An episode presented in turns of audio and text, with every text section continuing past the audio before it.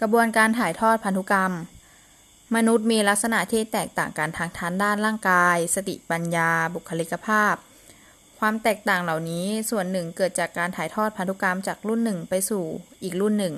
จะเห็นว่าบางคนมีลักษณะคล้ายพ่อ บางคนมีลักษณะคล้ายแม่ บางคนมีลักษณะของแม่และพ่อผสมกัน ซึ่งลักษณะที่ถ่ายทอดมานั้น มีทั้งมองเห็นและมองไม่เห็น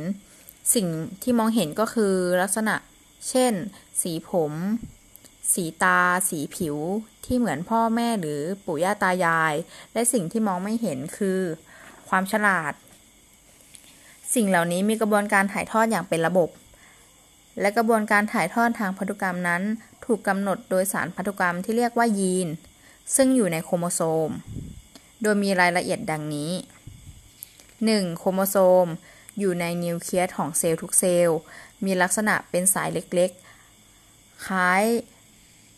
เส้นด้ายจับกันเป็นคู่ๆ ซึ่งในเซลล์ทุกเซลล์ของสิ่งมีชีวิตจะประกอบด้วยนิวเคลียส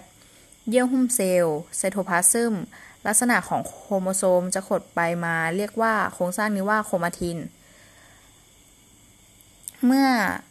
เส้นโครมาทินขดแน่นมากขึ้น และหดสั้นลง จะมีลักษณะ เป็นแท่งเรียกว่าโครโมโซม โครโมโซม แต่ละโครโมโซมประกอบด้วยสองแขน ด้วยแขนสองข้าง เรียกว่าโครมาทิด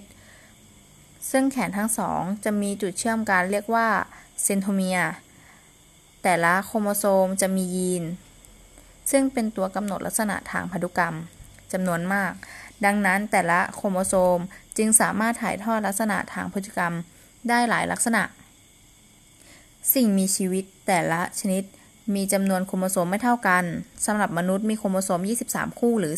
46 โครโมโซมในทุกๆ เซลล์ ยกเว้นเซลล์สืบพันธุ์ จะมีโครโมโซมเพียงครึ่งเดียวคือ 23 โครโมโซม เมื่อมีการสืบพันธุ์จะเกิดการรวมตัวกันของเซลล์สืบพันธุ์ฝ่ายชายคือสเปิร์ม และเซลล์สืบพันธุ์ฝ่ายหญิงคือไข่ทำให้เกิดเซลล์ใหม่ที่มีโครโมโซม 46 โครโมโซม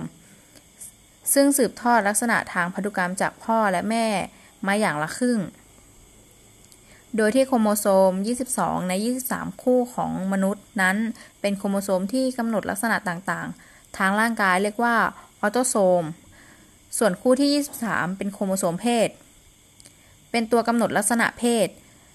และพัฒนาลักษณะต่างๆ ทางเพศของบุคคลนั้นๆ โดยที่โครโมโซมเพศของฝ่ายหญิงจะมีลักษณะ รูปร่างยาว เรียกว่า x ส่วนของฝ่ายชายอาจจะมีรูปร่างลักษณะยาวหรือรูป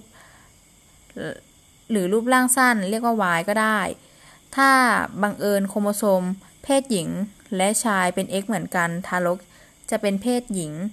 แต่ถ้าโครโมโซม เพศของชายเป็น y ทารกจะเป็นเพศชาย